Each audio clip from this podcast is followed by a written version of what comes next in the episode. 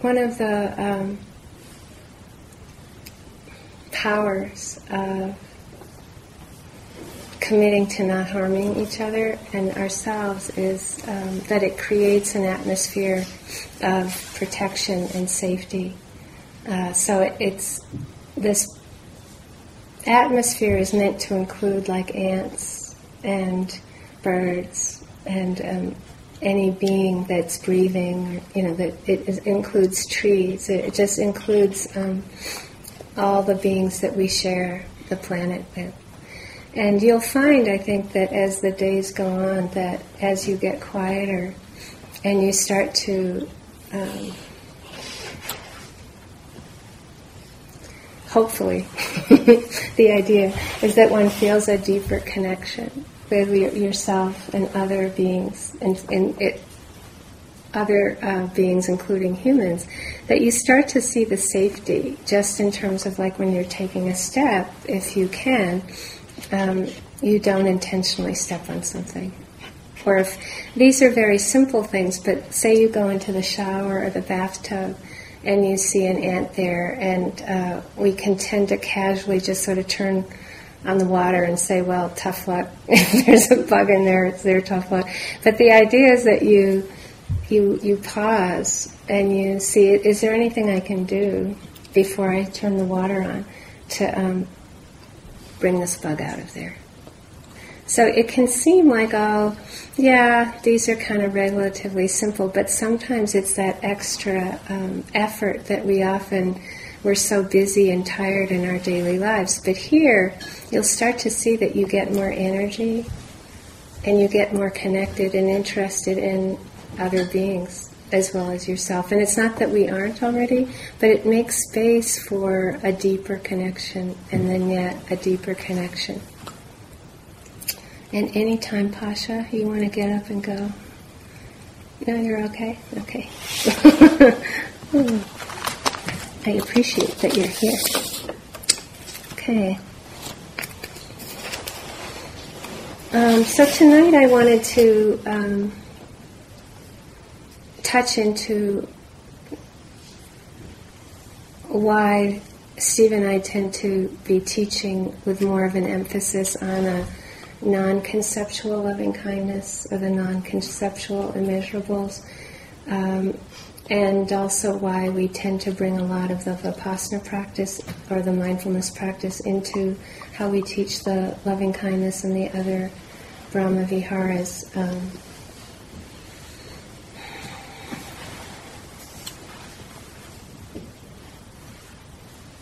and just more about them.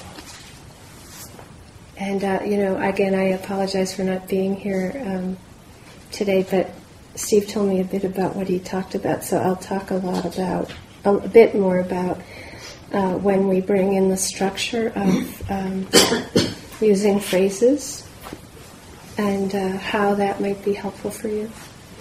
Um, so at first, uh, to, at the beginning of the talk, I wanted to talk a bit about receptive attention and how um, we we use a receptive attention whether we're doing the loving kindness practice or whether we're doing the wisdom vipassana practice. And if you listen to the our instructions, um, you'll find that at the beginning of a sitting, whether we teach now vipassana, mindfulness, wisdom practice, or the loving kindness practice, we tend to be really emphasizing the pre-verbal awareness and we're emphasizing this um, concurrent attention. Um, and so, concurrent means that the attention is in the present moment, right with what's happening. Uh, so, we encourage you to check to see, like at the beginning of the sitting, to just check in with sounds or walking or eating. You check in with sounds, you check in with your body sensations. You check to see, is my attention, you can do it with the sound of my voice right now. It's like, is my attention right with the sound or as it's happening, or is it behind, or is it ahead? Uh, it, it's very powerful to, to check in with listening. It's like you're listening to your body sensations, and is it a memory or is it right in the moment? And this is meant to help us really get here but it also helps us start to notice the thinking that's happening more clearly. And it's not that we're trying to stop the thinking at all, but we're trying to distinguish between the thoughts about our experience and the direct experience. So, of course, if you're listening um, to sound and you're walking outside and there's the sound of birds, um, you might be with the direct sensation of pressure and tingling and vibration. Um, but again, of course, a thought about the bird, oh, that's a, you know, a bird, or you know, that's a chickadee, or whatever might appear in your mind. And and the instruction is to start to notice a receptive attention is receiving the vibration, the tingling, whatever is happening in the moment with our body, sounds and also being receptive to the thoughts about it, but not um, thinking that they're the same.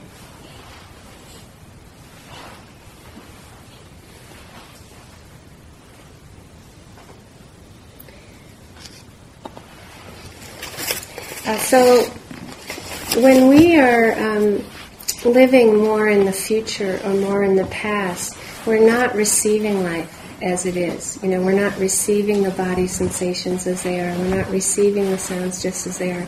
And then, of course, it shifts when we start teaching about emotion. We're not receiving the loneliness as it is. We're caught in the thoughts about the loneliness. It's a memory. It's not present time awareness.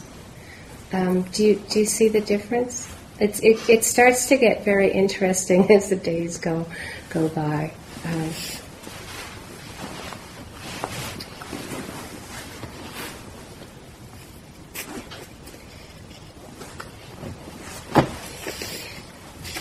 the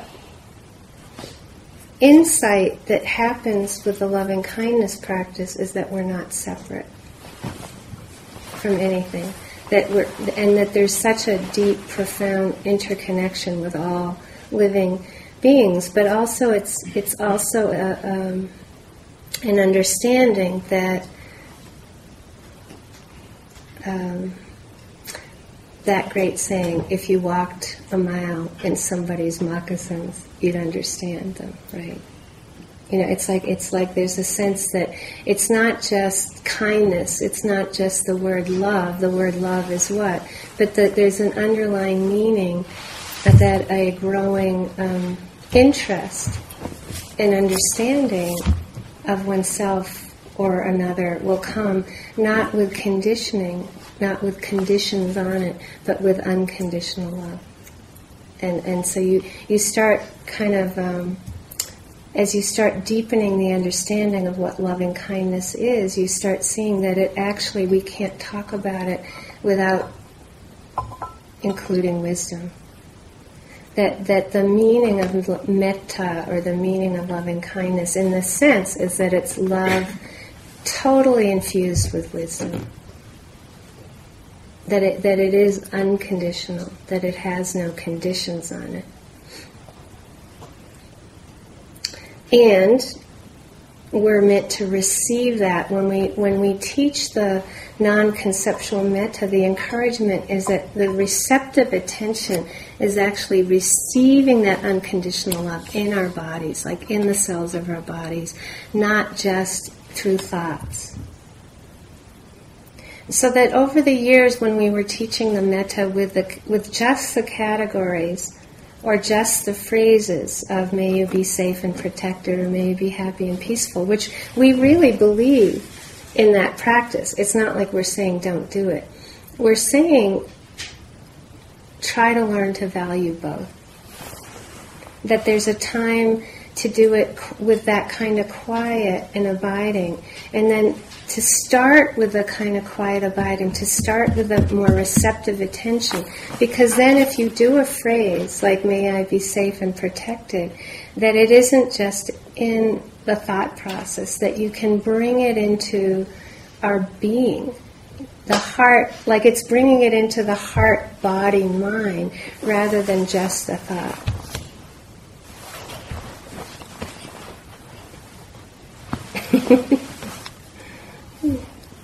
Pasha, you can leave if you want. You know that? You're going to hang out, okay? Okay. Um,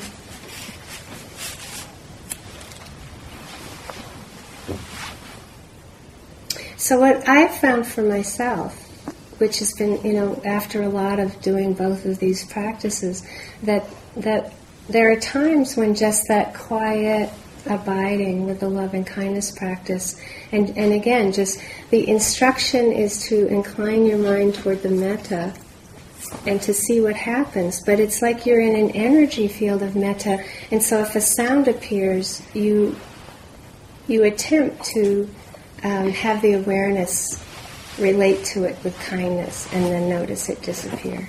Or if there's a body sensation, you you just see if you can notice that if the quality of the awareness itself has kindness in it and then you notice whatever happens to it. So that, like that, again, you're beginning the sitting with a with like a fifty percent loving kindness, fifty percent mindfulness.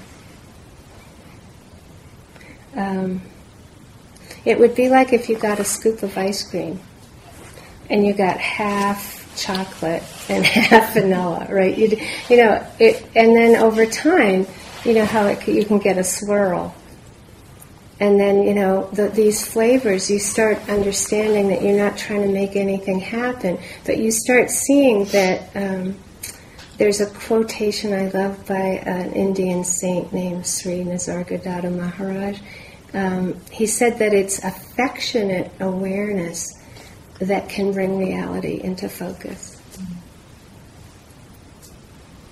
and so it, it, a lot of our teaching comes out, out of a lot of experience of um, teaching a mindfulness practice, which is really the intention to understand rather than to judge our experience. That that's the quality of the awareness is this understanding how effortless judgment is.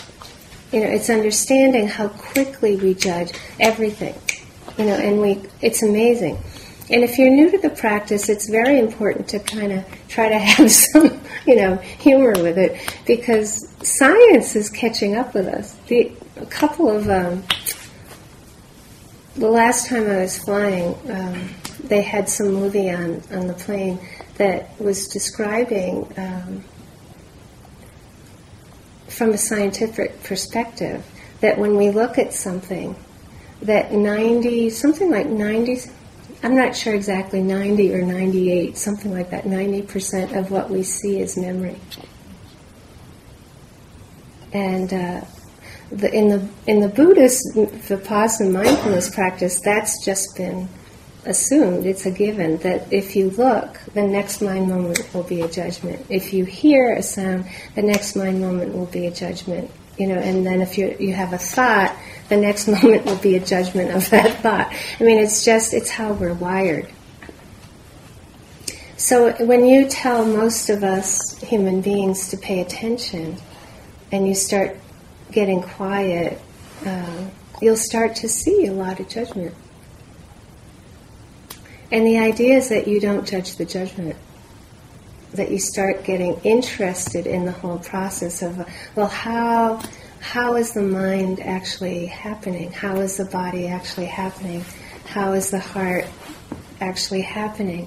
And then out of that, where is their freedom? Where is their choice?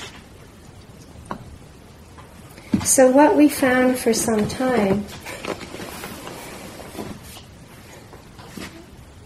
you might, you might want to try to keep a little stiller.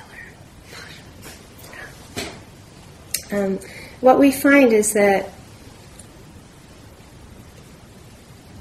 if we get enough training of how to do the loving kindness practice, and if we get enough training, it is a training of how to do the mindfulness practice, we get two skill sets rather than just one. And so that the awareness without the loving kindness tends to be cold.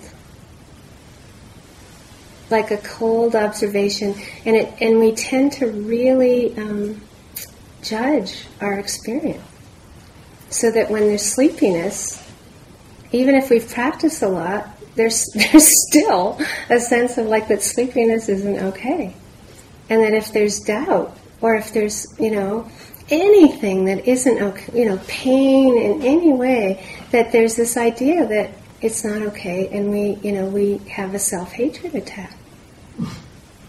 And then if other people are having, you know, whatever they're doing, it, it, that however it isn't okay for, for us, you know, there's the judgment of that and there's the rejection of that aspect of people. Um, that's how hard it is. There is this, you know, depth of um, judgment of pain in this world. And so that we need, we really need, whether it's a Vipassana retreat, mindfulness retreat, or a Metta retreat, if it's a Metta retreat, you need a lot of mindfulness. And if it's a, if it's a mindfulness retreat, you need a lot of metta. Um, so we're asking you for the next few days to be patient enough to kind of um, find your way with doing the metta and then having the vipassana as a backup. But you might find that if you're new, that you don't take to the metta, and we'll say do some do vipassana and have the metta as a backup. So you don't have to feel like something's wrong or that you know it's not going right. It's like you just have to kind of um, do a few days of practice before you can get a sense of you know really how it's going to be going for you and what's happening. Even if you're an old student, it always changes hopefully it doesn't stay the same.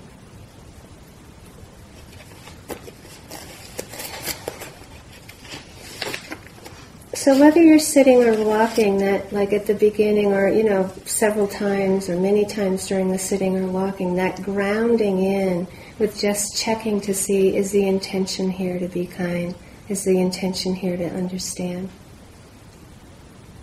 and then to ground with that receptive attention so that you're you're you're just checking to see am I really just lost in um, my head and my thought process? Or is the attention starting to come into my body as well as just just in the mental sphere?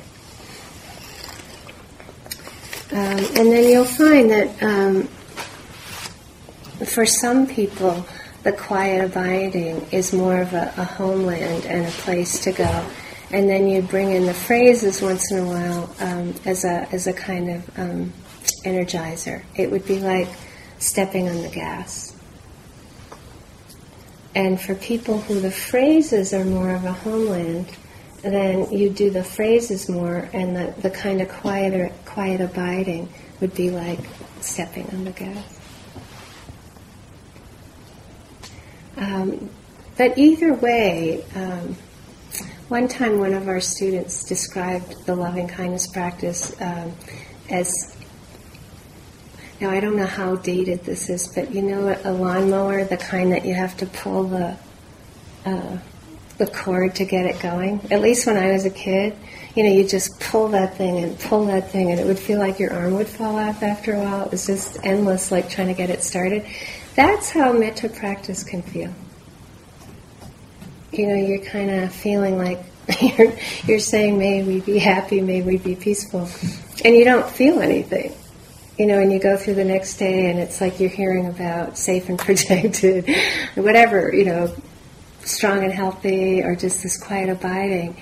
And it's like boredom, boredom, sleepiness, restlessness. You know, there's just the hindrances come up. So, so it it, it has that quality of kind of um, pulling this cord, and then eventually it'll get going, and you'll feel that it carries you for a while, and you know you mow the lawn, and then you know it stops, and uh, you go through these fallow, quiet, um, but not not rich. It's like more quiet and please be careful of making an interpretation about yourself in relationship to the periods that are a slog. You know, that, that is probably the most important thing you'll learn on a retreat. That whatever is happening, you don't have to make an interpretation that, oh, now I'm great, because this is going well, or oh, I'm the worst person in the world because it's not going well, or well, I guess I'm equal to everybody because I think, you know, I'm doing okay. It's like that extra interpretation is extra.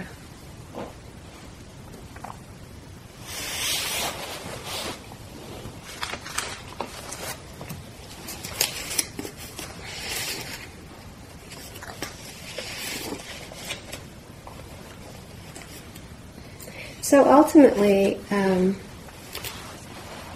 the combination of an awareness that has affection in it sometimes really gives us permission to explore because it has that quality. My experience and what we find with everyone is that if there's some kindness present, then we tend to be more interested in life. And then, lo and behold, if there's some interest in kindness, we actually want to we want to live. It's that powerful.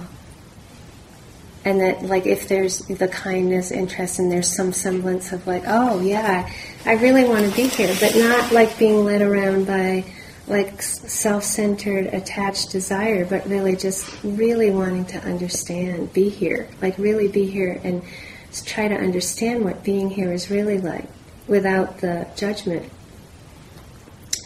Uh, and then, if there's enough mindfulness and loving kindness, there is actually the skill to explore. Uh, and there's nothing like it. It's li- it's liberating. It's liberating. It's liberating.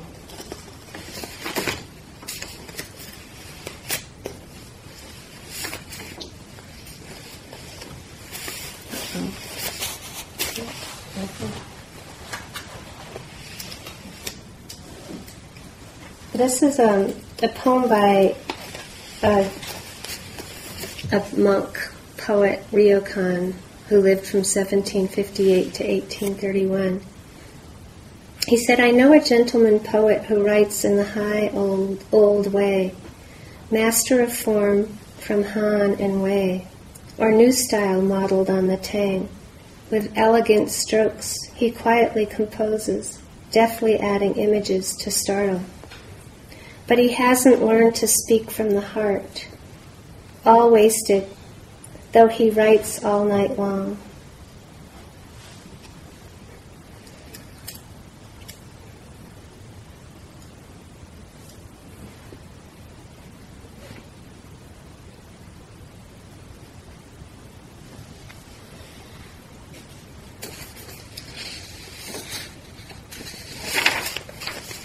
what I have found with the um, phrases is that there are times when they are like such an important anchor for me. And they're not they're not wasted at all even if they're just thoughts. So I, I, might sound like i'm contradicting myself but it's very important to know that sometimes when the thoughts that we're having are so um, negative and so um, powerful that to be able to say, like as you're walking around, I don't mean just here, but in life, to be able to look at somebody in traffic and say, May you be happy. May I be happy. Is such a it's such a big change in the chemistry of our body, in the in the um, tenseness of our bodies. To to be able to say it, even if we don't mean it, shifts things. So there are levels to this that it's very important, again, to be careful of judging. And uh, the practice and the training I have to be able to say some phrases, even if I'm exhausted, even if I'm bored, even if I'm really angry, has been a. Um, it's such a great tool, such a great skill. Uh, so you might think, oh, there's no meaning to these words that I'm saying. But actually, that's only because there's not enough concentration. There's not enough energy. In fact, there's a, we'll talk about it as the retreat goes on, but there's a, a concentration factor or a jhanic factor, vitakka, that means that the attention is just able to aim. It's just, you know, it, you'll find that you're spaced out and it helps you just collect the attention uh, and co- connect, collect and connect the attention. being able to say a phrase means you've collected the attention and you've, you've connected it. Having meaning with the phrase means that there's a deeper level of concentration. Um, vitakka vichara, that's vichara. You're sustaining the attention long enough with it that there's meaning. I can't tell you how many times in my life and practice I'll say a phrase without the meaning, and I'm, I'll be grateful for it. It's much better than a lot of the thinking that we're doing when we're stressed or tired or you know it's like the, it's very important to not when we're teaching this to not feel like oh it's better to be doing wordless abiding. No they're different skills for different times. And they're they're they're they're extreme one is just kind of a a quiet um, sometimes a quiet waiting you're really doing the mindfulness practice and you're kind of waiting and you've set the intention. When I do that style of practice, I'll set the intention and maybe five minutes before the bell rings, I'll feel some loving kindness. And, I, and I'll go, wow, that's amazing. It's like, oh, it took that long for that intention to kick in and I'll feel it and I'll be like, oh, you know, it was like attempting to be kind toward whatever appears. You're just being with that receptive attention and that energy field of loving kindness will sort of will build up. Steve describes it. It's like feeling a water, water kind of coming in and filling. Um, what's that description? It's like if you're at the beach and you'll see dry sand and you see water come into the sand and how it'll trickle in and fill the, fill the fill the sand. Well, that's how the metta will be. It'll start to come into the dryness of our heart, mind, body, and it'll trickle in in many different ways, in spite of ourselves.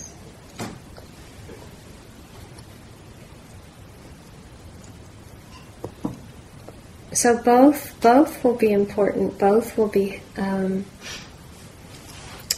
both will be important, valuable, and try not try not to uh, keep measuring where you're at with it or fathom where you're at with it. It's it's um, it's quite a um, invisible process that happens.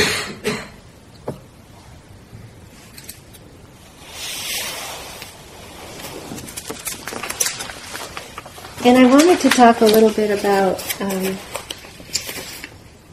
the benefactor.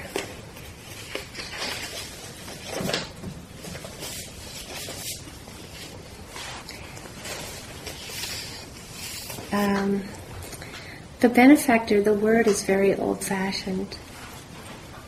Uh, and the meaning of that word that you know that you start you basically again, we're recommending starting with that receptive attention, the quiet, the intention to be kind, and then um, at times bringing in someone you really love. And that someone we really love is meant to be someone who doesn't bring necessarily a lot of stuff up for us, but they're like the, I think of them as like the bearer of the heart's truth. Like they're bearing our heart's truth um, to help us tune into our, own goodness and our own truth. And if you look back in your life, there will be a few beings that have been like a lifeline to you in your life. Uh, literally a lifeline. There are people who, or other beings, I don't mean just humans, it could be um, another being. Um, but they're beings that really make life worth living and they're usually beings who have helped us um, when when it got tough, or like they've ins- inspired us. So the the the, the, um, the translation that we get is for the benefactor is someone who has shown us kindness. Or someone that we respect or admire. And the Buddha said that there are two rare and types. There are rare and precious, two types of rare and precious human beings in this world. Someone who shows kindness and someone who appreciates the kindness that's been shown to us. So when we shift into like tuning into a benefactor, you know, really bringing the feeling essence of that being. Sometimes you imagine the person in front of you or beside you, or when you're walking, you kind of walk toward them, and then you turn around, you place the image or feeling essence. Sometimes you walk with them, but it's it's it's um, meant to be someone or some being very easy for you to, to connect with. And this can be the sky, this can be a chipmunk, this can be a stuffed animal. In our culture, you go for what you can get.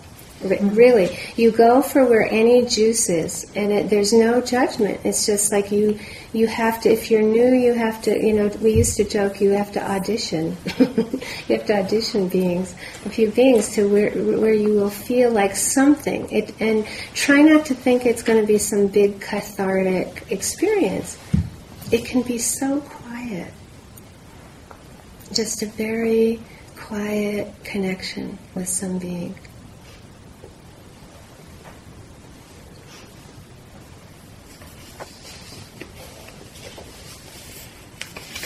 A lot more I was going to say about this. Um,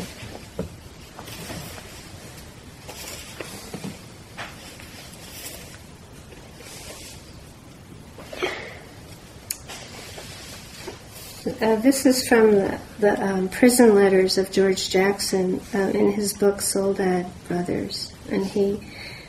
It's a longer quote tonight. I'll just give one little part of it. But he said, "No one no one is more vulnerable. No one is more susceptible to kindness than the desperate person. And I think that, again, when I say look back at your life and see where you have found a being or a place, Steve, Stephen has recommended it doesn't have to be a tree or a person, it can be a place, but something that you feel um, you you were able to receive. You were able to receive. Here's that receptive attention again. But you're able to receive um, some connection.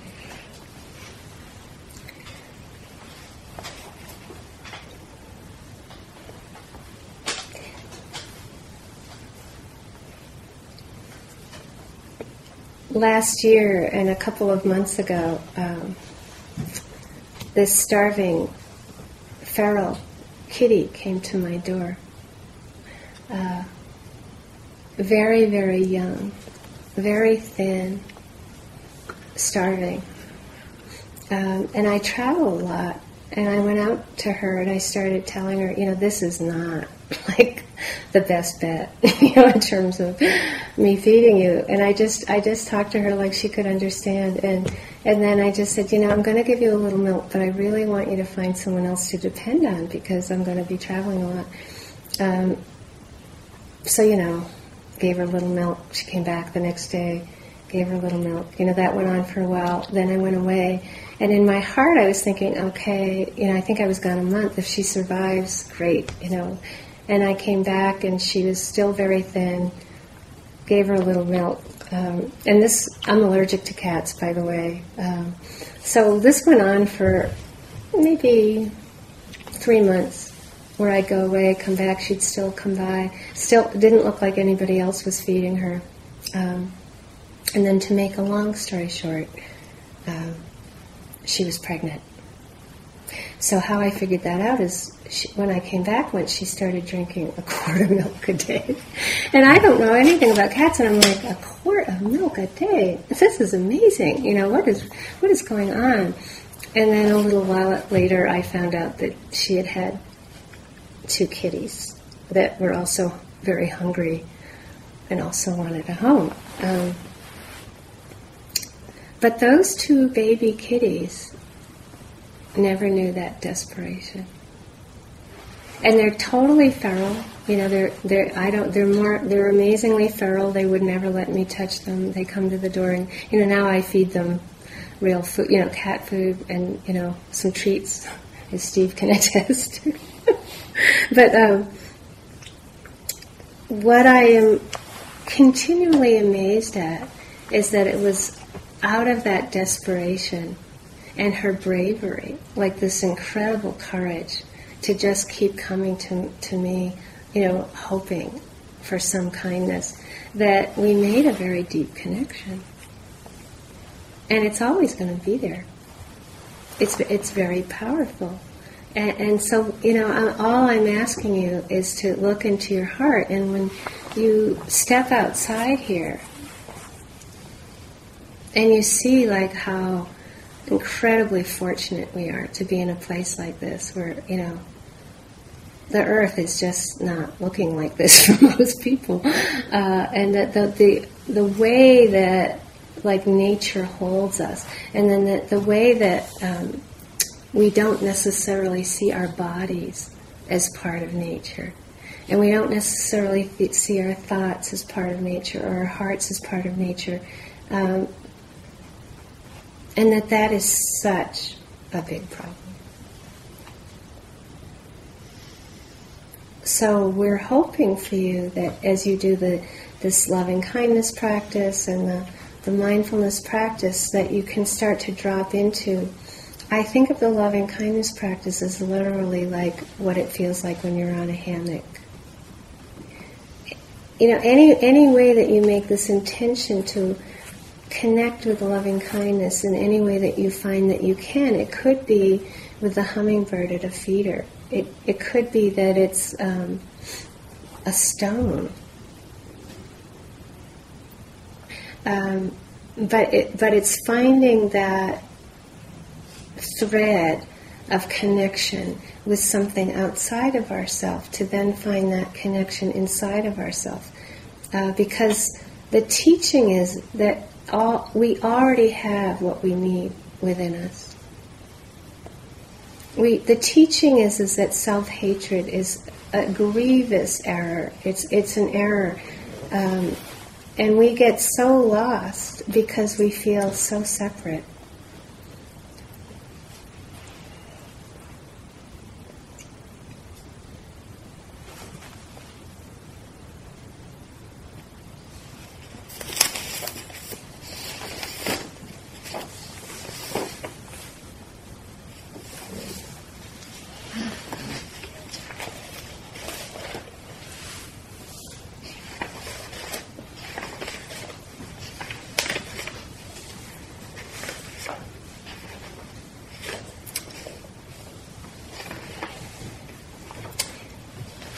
The near enemy um, of loving kindness is attachment. It's like a, a, love with attachment, and it means that we're controlling with the, we're trying to control with a love. Um, and the opposite of loving kindness or the far enemy is hatred. So the near enemy means that the experience seems so much like loving kindness, but it isn't. So it's like you know how um, the the deep connections with others that we have on this planet, you know, will they're so powerful, but they can get so attached. And, it, and we're not saying that the attachment is wrong. We're saying that it isn't unconditional love. And often we we find what unconditional love is through the the beings that we're closest with. Because we start seeing that when they relate to us with conditional love, how it hurts. Or when we relate to others with conditional love, how it hurts. Um, so part of the exploration of this retreat is starting to see when you relate to yourself with conditional love, or when you relate to others with conditional love, and starting to distinguish between what is love, in a metta, and what is attached love, and then knowing how painful um, the hatred and the anger is, and, and understanding that that's when we feel the most separate.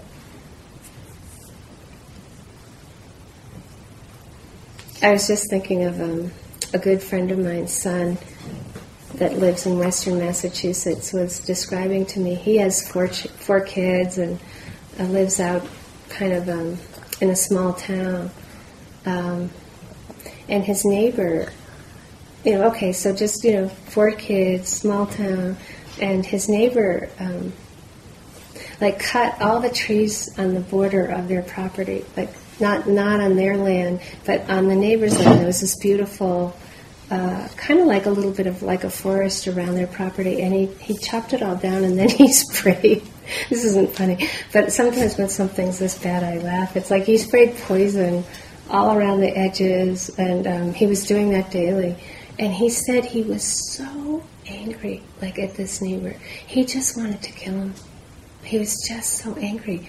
And he tried to talk to the neighbor and he wouldn't listen. And he was describing this to me about a, a month and a half ago. Like, he said the anger was so painful and it was just getting so intense. And he realized he just couldn't bear it.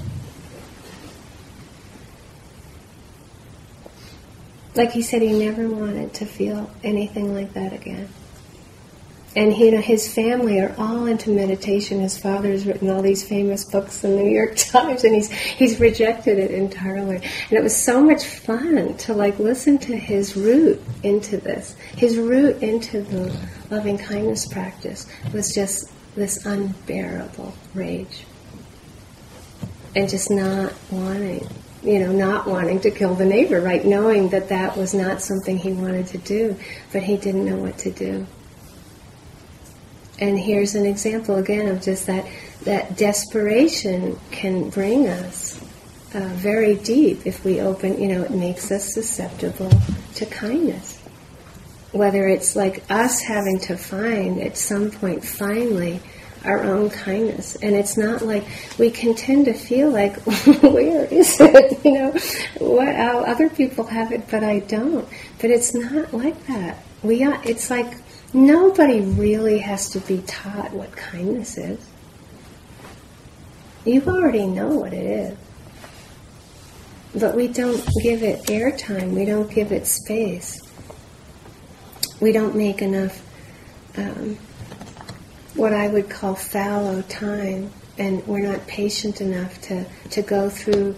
We tend to, on a retreat, to have to go through a lot of boredom to go into something, find this deeper well of the juice, you know, or we have to go through the anger, or we have to go through the sleepiness, or we have to go through whatever the lust, or whatever whatever is difficult for us will come up.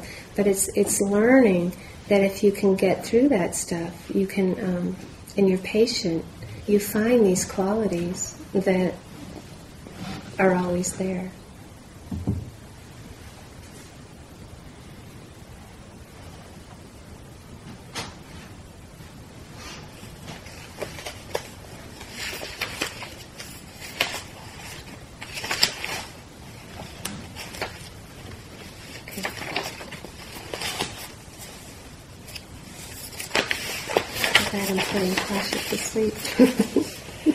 Did I put you to sleep yet? No. Oh, that's amazing. You're great. So, I have a couple of poems to end with.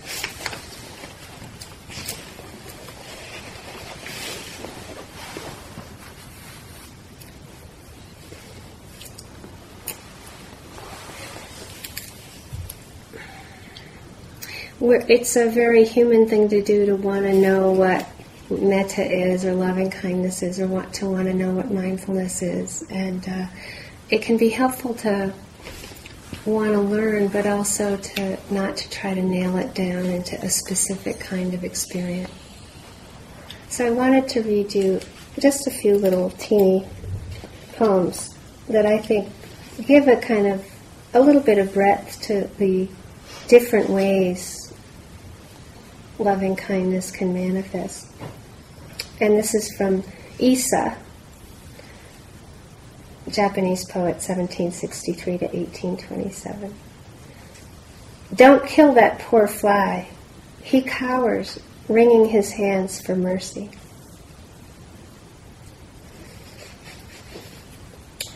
The distant mountains are reflected in the eye of the dragonfly.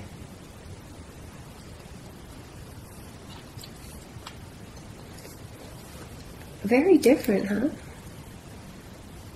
So please don't think that one of these is right or more one or the other, that this is, you know, one is more compassionate and one is more whatever. Just, just to know that our understanding of compassion or loving kindness or wisdom are, are going to take these like different forms and these are still words but ultimately we can never put it into words and then i'd like to end with uh, the monk kenji who lived around the time of 875 in japan true I may appear unkempt like a rotting tree, jetsam or flotsam. But on the right occasion, this old heart can still blossom.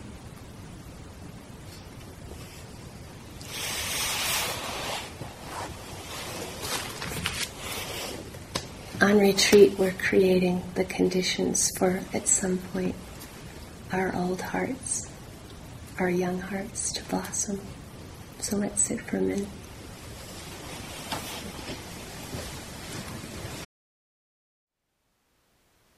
Thank you for listening. To learn how you can support the teachers and Dharma Seed, please visit dharmaseed.org slash donate.